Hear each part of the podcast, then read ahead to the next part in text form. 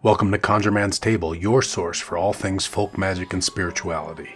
I'm your host, Brother Hoodoo Moses, and in each episode we'll answer your burning questions about spells, curses, herbs, and more. If you're new here, you're in for a magical journey. And if you're a returning listener, welcome back to the table. Let's dive into today's question.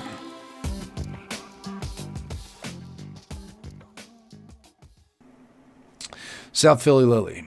I have just over a dozen wild peacocks living in my neighborhood, and I'm forever finding peahen feathers, but very rarely do I find peacock feathers. Spiritually speaking, is there a significant energetic difference between a peacock and a peahen feather, or can they be used interchangeably in ritual?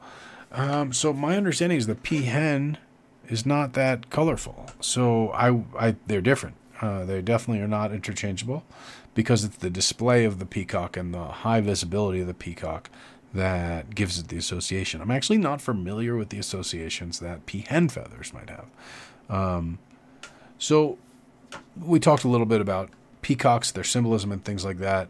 So the thing that I've heard a lot of about peacocks, for the most part, is that they um, they turn poison into beauty. Right? The idea is they eat venomous insects, or they used to be depicted, I think, in Rome, eating snakes to get the coloring uh, on their tails.